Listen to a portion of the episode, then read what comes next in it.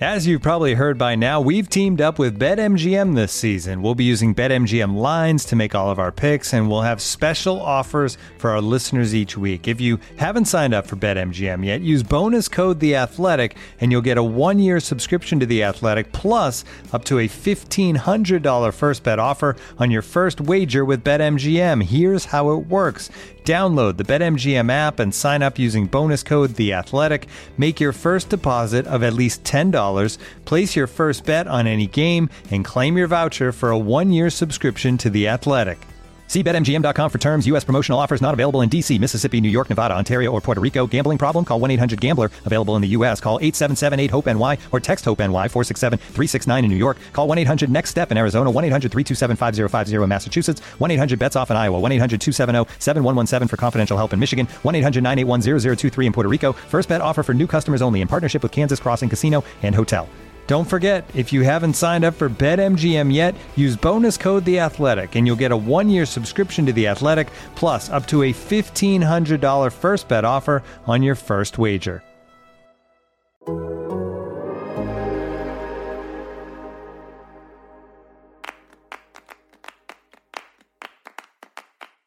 One of the world's most famous and successful clubs is undertaking a perilous financial gambit just to be able to play their new signings. What on earth is going on with Barcelona? What are economic levers? Why is registering players for La Liga so complicated? Adam Crafton is here to explain all of that and much more. I'm Alex Abnos from The Athletic, and this is Soccer Every Day for Wednesday, August 10th. Okay, of all the news to take place over this past European offseason, I think it's fair to say that no single story has had more layers, or more levers, if you prefer, than Barcelona's ongoing financial crisis. It's a story that seems to get a little bit more unprecedented with every passing day, but with La Liga starting in full this weekend, it seems like a good time to try to get some sort of a handle on it. And to that end, I have my colleague Adam Crafton here with me today. Adam, you've been following the Barcelona very closely here at The Athletic, along with a number of our other colleagues, including Pol Ballús, uh, Dermot Corrigan, and a few others. Uh, you helped write a big investigation into the Barcelona situation that was published last week, which is linked in this episode's description, along with a few other relevant pieces. And Adam, I think I know the answer to this question, but in your career covering football or even just watching or following it before that, have you ever seen anything like what's happening at Barcelona before? No, and, and actually, I can't think of even if you just look beyond football into sport, wider society. I can't remember that many instances of, you know, a company appearing to be the most, you know, the most high spending um, in their industry at a time where they're also probably the company that people are arguably most worried about financially. Um, so it's a real contradiction in terms. We know Barcelona have a huge amount of debt, but then they're also spending a huge amount on incomings at the same time. So I think from the outside, those who maybe haven't been following it as closely are just looking at it a little bit in the way that Bayern Munich's uh, head coach Julian Nagelsmann said, which was something along the lines of, you know, Barcelona are the only club that appear to have no money and sign every player that they want. It was weird, even just writing that intro, because I called it a Barcelona financial crisis. And I was like, "Can you call it a crisis if you're still able to buy Robert Lewandowski and Rafinha and all these all these other players?" Um, so I think it's important that we set up some context here for anybody that's just coming to the story or has tried to approach this story and is just confounded by the layers here. Uh, let's go back in time a little bit to the start of 2021. Uh, Joan Laporta sort of arrives as Barcelona's president. Uh, he was formerly Barcelona's president, uh, I would say, what, what, earlier in the 2000s. Um, what does he find as he gets into the president's chair? What sort of state is Barcelona in at the start of 2021? Yeah, I suppose to strip it right back, you know, we probably have to make clear Barcelona Football Club is a is a fan member owned sure. model. Um, so whereas you may have some clubs, you know, for example, uh, Manchester City owned by uh, a fund linked to a nation state, or Newcastle owned by a fund linked to a nation state, and then you have um, clubs like Manchester United, owned by the Glazer family, who you guys in the states will know uh, from other sports, or the Kronk or Kroenke Sports and Entertainment. So there's sure. these different ownership models, and Barcelona are a fan-owned model, which in theory should be very democratic because it means every few years the members, what they call socios or socios, are allowed to vote for the president that that they would like to, to lead their club. And it's a, it's an honorary position. It's not a paid position. Um, and what happened was that the previous president, uh, Jose Maria Bartomeu, um, had had left. Yeah, it's fair to say under a cloud. There'd been all sorts of controversies and investigations and scandals, um, and eventually he, he, resigned. He was forced out. Um, as, as, well as resigning, it's probably fair to say. And the new yeah. president, Joan Laporta, he came in and you know he, he found a really really a huge mess financially. The club were something like 1.35 billion in debt. Um, and obviously, it will always serve a new president to add a little bit of hyperbole to how bad the inheritance is, right? As in, you know, I'm sure I don't want to get into Biden Trump, but I'm sure when Biden came in, there's an element sure. of like, look what the last guy left me, you know, give me this next few years. I'm going to do my best to sort it out, but we're sure. going to keep on blaming whatever came before. That's the way that democracy works sometimes, isn't it? So I think there was a little bit of exaggeration, but but the the bare facts were that Barcelona's financial situation was disastrous, right? They'd even though I think by 2019 they were projecting 1 billion in revenues, they were spending something like 70 80% of that on player salaries. Right? I mean, this is the, these percentages were just off the scale. They're sat, I think that what they were spending on wages in 2019, the most in Europe, was 33% higher than the second place, which was Manchester United. Lionel Messi's contract was leaked, and I think uh, that was around $675 million worth of contract between 2017 and 2021, if you take into account every clause and condition. So that gives an idea of what the inheritance was. Uh, sort of the main character of, of, of a lot of Barcelona's financial issues this summer, at least, has been Frenkie de Jong. How does he fit into all these sort of issues that you're talking about, Adam? Well, Frenkie de Jong was, I, I suppose, if you look at Barcelona's squad, they did an analysis of their squad and they looked at who do we have that might be one of those sources of income if we're at a point where the economic levers that we're trying to pull aren't quite enough.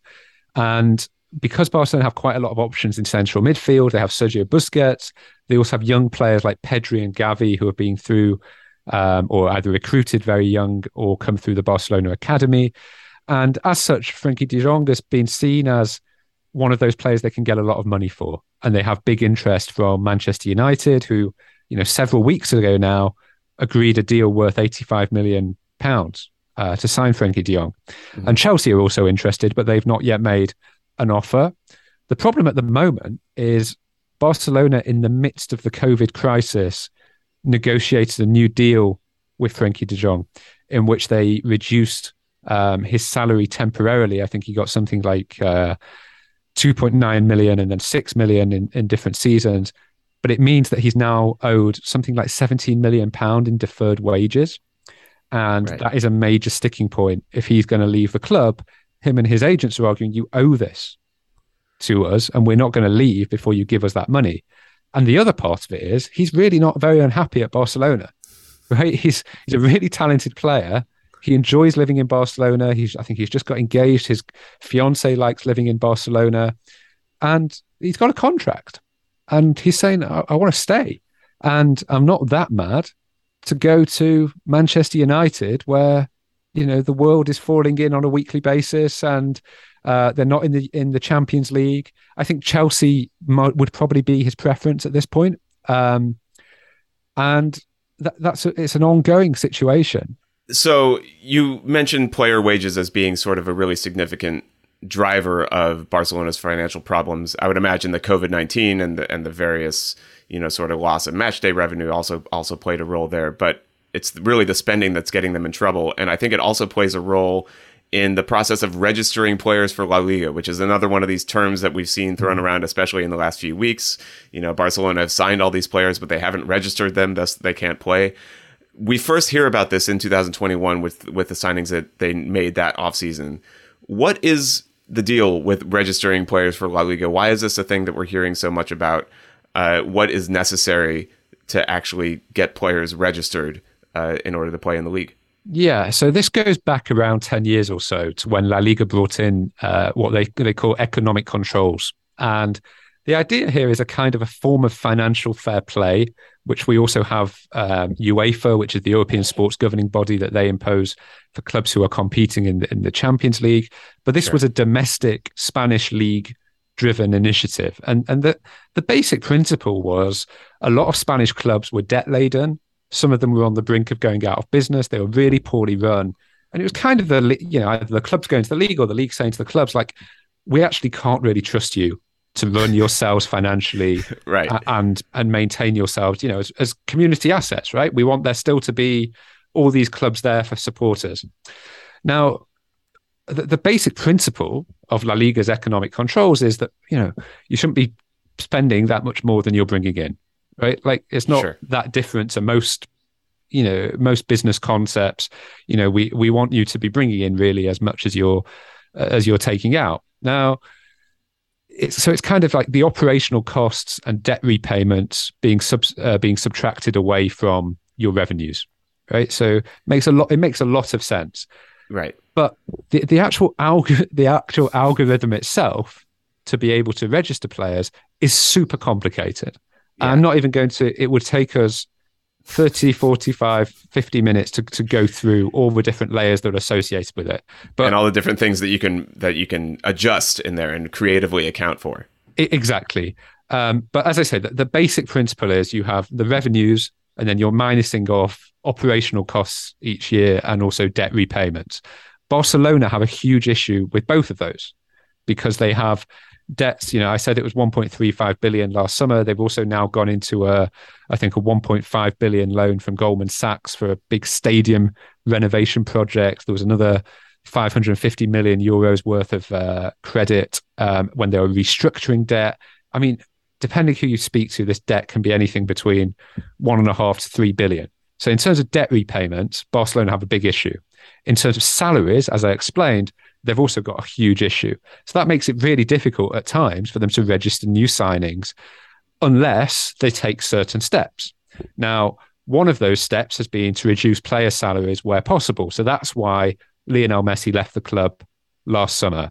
Sure. It's another reason why they've been getting rid of players like Philippe Coutinho and Antoine Griezmann. Beyond, you know, you can talk about underperformance as well, but they were also hugely well remunerated players and they needed to reduce that from the wage bill. We've also seen certain players reduce their wages in, in many cases repeatedly. You know, someone like Samuel Umtiti, a central, a French central defender. I mean, he has either deferred or reduced his wages now four times right. over the during probably since the start of COVID to help Barcelona's financial situation. And this is a guy who barely plays as well. Um, and then you've got Gerard Piqué, who is the one of their main central defenders, and he reduced his salary last summer so that they could register their new player, Memphis Depay, a Dutch striker. Right. And now again this summer, Gerard Piqué is again being asked to reduce his wages, and I think he's going to agree to do that. So you have uh, on the, the first step, reducing player salaries and basically getting rid of certain players like Messi to, to reduce that burden. You've then got the debt repayments. They're not going anywhere. They have to continue paying those debts. The next stage is how do Barcelona continue to be competitive as, you know, one of the most recognizable sports teams in the world, while at the same time having to make these huge debt repayments. And that leaves them with two options, really. This is what they argue. They say one option is we cut, cut, cut, cut, cut our costs. We spend years in the wilderness, and therefore we start becoming quite irrelevant compared to what people know of us as FC Barcelona. Sure. And the other option is we need to invest in order to grow. And if we invest in this in this sports team by spending on players, on by borrowing money, by selling off assets in order to get short-term cash injections, then it will be this virtuous business model whereby things will improve on the pitch, the commercial revenue will grow even further, the brand becomes even stronger, and then all of these things will fall into place. I'm not saying that's what I necessarily think is a great idea, but that is that appears to be the argument. Invest to grow. It's a bit, it's a bit, it's a bit like I don't know if a socialist party came to power and said rather than having a period of austerity in terms of public spending, yeah. we're going to invest into into society and everything will grow as a result. Let's see. Looking for an assist with your credit card, but can't get a hold of anyone? Luckily, with 24 7 US based live customer service from Discover, everyone has the option to talk to a real person anytime, day or night. Yep, You heard that right. You can talk to a real human in customer service at any time. Sounds like a real game changer if you ask us. Make the right call and get the service you deserve with Discover. Limitations apply. See terms at discover.com/slash credit card. This episode is brought to you by Michelob Ultra, the official beer sponsor of the NBA. Want to get closer to the game than ever before? Michelob Ultra Courtside is giving fans the chance to win exclusive NBA prizes and experiences like official gear, courtside seats to an NBA game, and more. Head over to michelobultra.com slash courtside to learn more. Okay, so by the end of the 21-22 season, Messi is obviously gone. They still have a ton of huge wages on their books. Barcelona does. They finished second in La Liga. They're out in the round of 16 in the Copa del Rey. They're out in the group stage of the Champions League and out in the quarterfinals of the Europa League. Just not a very good season by their standards at all. And around now is, at least for me, where we start hearing a lot about economic levers. uh, are these basically ways for Barcelona to make up that gap uh, that you were talking about earlier uh, in order to get get a little bit more revenue so they can then invest a little bit more in into this uh, sporting project? I mean, it's the only way they can do it. It, okay. you know, they can't just you can't just endlessly, despite despite what it might seem like, you can't just continue borrowing, continue borrowing, continue borrowing. So it's some, and you can't just sell off all your players if you want to remain competitive.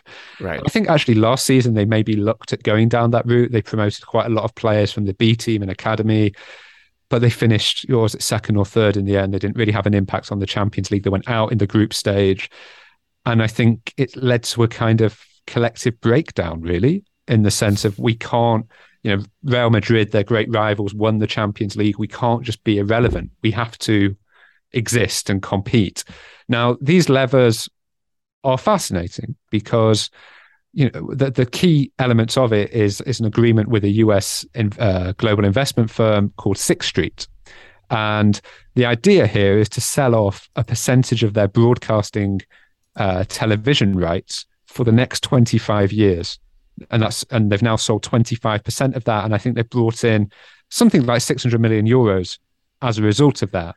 I was going to say, like TV money is is talked all the time about the like sort of the major money yeah. revenue stream for yeah. clubs, especially like Barcelona. So the fact that they're selling off that seems incredibly significant. They're selling off a quarter of that, and to give you know listeners some context into what that means in in in a in a in a real sense, it's Barcelona at the moment gets something around between 160 and 170 million euros um, each year, and the euro at the moment is very close to the dollar. Um, yeah. So you know, it's a couple of million in it, and um, really the the idea. So they get around 160, 170 million uh, euros, and 25 percent of that now they will not receive. That will go to Sixth Street, and that will happen for the next 25 years. So that's a big sum of money. Next, you know, if it's the same sort of figure next year, then that'll be you know 40 million, right? That right. that should be going to the club, but is instead going. Uh, to Sixth Street, but in return for that, Barcelona have had a load of money front loaded into their into their bank account, which enables them to invest in the squad this summer, to pay salaries that they wouldn't otherwise be able to do, and also they hope to be able to register them with La Liga. Um, so those were two of the levers. The first one I think was uh, 10%. The second was 15%, which brings you to 25%. The third lever is something called Barca Studios, which is kind of Barca's in-house audio-visual content, um, okay. which was founded a couple of years ago. That kind of does a load of digital stuff. It's moving into NFTs, metaverse, all that stuff, which maybe a lot of us hear about. We don't fully understand, but everyone who's involved in tech tells us is going to make a shitload of money at some point. Yeah. Um, so it's still possible that there'll be another stake of that asset which is sold to help them register players ahead of the new season. Um, because as we'll come on to, there is now some disagreement between La Liga and Barca over whether these levers are enough in order to be able to register players. Well, so this this exactly leads me to my next question. You've now mentioned three levers, potentially a fourth. How many levers are there? Like, at what point is Barcelona just selling basically the entire club for parts to various people? Like, is it possible? What's the future here? Like, is it possible that Barcelona, this club that everybody knows and, and many people love, is eventually just owned by a collection of people and businesses and conglomerates and things like that? Um, well, if it carries on this way, then yeah. Right? I mean, like, yeah. If you if you continue to sell assets in the way that they are, I mean, what they would argue is they're not selling the club. You know, they're not selling a percentage of the club here. You know, it's still a fan member owned model. What they're saying is we're selling a percentage of our incoming revenue. Sure. Um, and a percentage of businesses that are associated with the club, but I suppose separate businesses. So let's just let's be at the time that we're recording this. Basically, none of their new signings have officially been registered to play in La Liga, and also at the time we're, we're recording this, the La Liga season starts in a matter of days. But let's just assume, because it would be really crazy if this does if they don't end up getting these players registered. Let's assume they get these players registered. Let's assume that Barcelona goes on to win La Liga and the Champions League this season, and they get all the revenue and, and attention and money that, that comes with that. Adam, does that fix any of this? Like, is is that does that because that would basically prove Barcelona's whole hypothesis. If they were, if all these investments were to pay off, they would argue that the plan is working perfectly. But is there like a danger here still? I think I mean, my interpretation is there's there's a really big danger because you know, okay, they've got this cash injection. We're not sure how much of it is being used on debt repayments. So is it you know is a lot of it just being ploughed into squad built team building? Um, I'm sure some of it will be used to you know to to, to pay off some debts. Um, but the I suppose the risk here is in what we discussed at the very start, where you have this democratic model of ownership which on the one hand is a really good thing. You know, if you have a, you know, like the last uh, president who was really unpopular and they wanted him out and he was eventually forced to resign, that's quite a good thing. The, the flip side is you always have someone in there who's trying to get another term. So he's making big promises and has to win during his presidency. There's a lot, it means there's a lot of very short term thinking because no one wants to be the president that sort of just lets Barcelona drift. They want to be the president that wins La Liga, that gets to a Champions League final, that signs famous players and makes big promises. Um, so I think that there is a lot of risk. I think the risk will be transferred to maybe not even the next president, but the pre- president that comes after that. Because who knows where Barcelona will be in 10, 15 years and what that percentage of that 25% of TV revenue will mean for the club at that point. The, the other, is, I wouldn't necessarily call this a lever, but the other ongoing issue is Barcelona are still one of three clubs committed to a European Super League. And th- they are currently engaged with a legal battle with UEFA um, in the European courts. And I think there is still this this hope that a European Super League, which will come along, which will mean a huge spike in revenue uh, and a huge a huge amount of investment that would go into the club for what it's worth, I think that's miles off, but yeah. it's still something that's being spoken about by people that are in power and matter at Barcelona. So right. yeah, huge risk. You know how much how much difference does it really make to a, to a brand the size of Barcelona whether they finish first or second in La Liga in terms of what they can do from a revenue point of view? Okay, you get a bit more from the league for winning. Maybe you get a few bonuses from your kit sponsors, but does it change the world? Probably not. Um, and then even from the Champions League point of view, okay, you might you might win the Champions League. That's a big deal, and you'll get you know an extra fifty million or so from UEFA for doing so. But again, like it, doesn't fundamentally change what's already a hugely successful brand. Um, so I think I think it is laced with a lot of risk. And the sorry, the final thing I would say is they put a lot of risk here into Xavi, a legend of a of a footballer for Barcelona, quite an inexperienced coach, really. He's coached in Qatar for a couple of years and um, has had sort of a season at Barcelona so far. He's been okay. I think the players like him, but yeah. he's not Pep Guardiola. And they put a huge amount of trust in him and also these new signings. You know, Lewandowski, I think three or four year contract he's been given, and he's 34 next month. I mean, it's like, it's a pretty, you know, for him to be the headline signing, it's not like they're signing Cristiano Ronaldo, age 24, and he's got 10 years ahead of him where he's going to score 40 goals every season. So a lot of risk involved, um, but it's the story that everyone is talking about in European football at the moment. And I'm sure they will continue to talk about it. And as things develop, we might have to have you back to explain whatever whatever the sixth or seventh or eighth lever happens to be. Uh, until then, Adam Crafton, thank you so much for coming on the show today. It's a pleasure.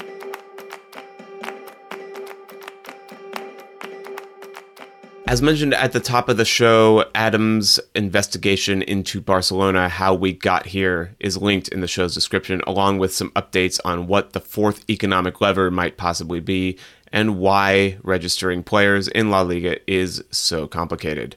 Before we go, your TV guide for today, all times are Eastern, we have two kind of interesting games over in Europe today at 2:45 p.m. in the League Cup Sheffield Wednesday taking on Sunderland that is on ESPN Plus or DAZN in Canada and at 3 p.m. the European Super Cup that is the winner of the Europa League and the winner of the Champions League from last season facing off against each other for a trophy that means uh, it's debatable how much it means, but it should be an interesting game. Real Madrid versus Eintracht Frankfurt. That is going to be on CBS Sports Network and Paramount Plus in the United States and DAZN in Canada. Later on tonight, we have some interesting games. First, in the NWSL at 7:30 p.m., Washington Spirit versus Portland Thorns. These are two teams heading in opposite directions. Washington Spirit struggling to win at all. Portland Thorns currently on top of NWSL. That will be on Paramount Plus or Twitch if you're pretty much anywhere else in the world. Also in Copa Libertadores, we have the second leg of some quarterfinals tonight. Talleres Cordoba versus Vélez Sarsfield. That is going to be on beIN Sports. Vélez is up 3-2 in that one. Kind of an exciting tie. And then also at 8:30 p.m. Palmeiras versus Atletico Mineiro. Everything to play for there. It's 2-2 on aggregate. Again, both of those games are on beIN Sports. And last but certainly not least at 8:30 p.m. the MLS All-Star game which features the MLS All-Star team versus the Liga MX All-Stars that is going to be on ESPN, TUDN if you prefer to watch in Spanish in the United States, also on TSN and TVA in Canada. This show is produced by Mike Zimmerman with help from John Hayes. You can get ad-free versions of the show by subscribing to The Athletic. Thank you so much for listening and happy soccer to you all.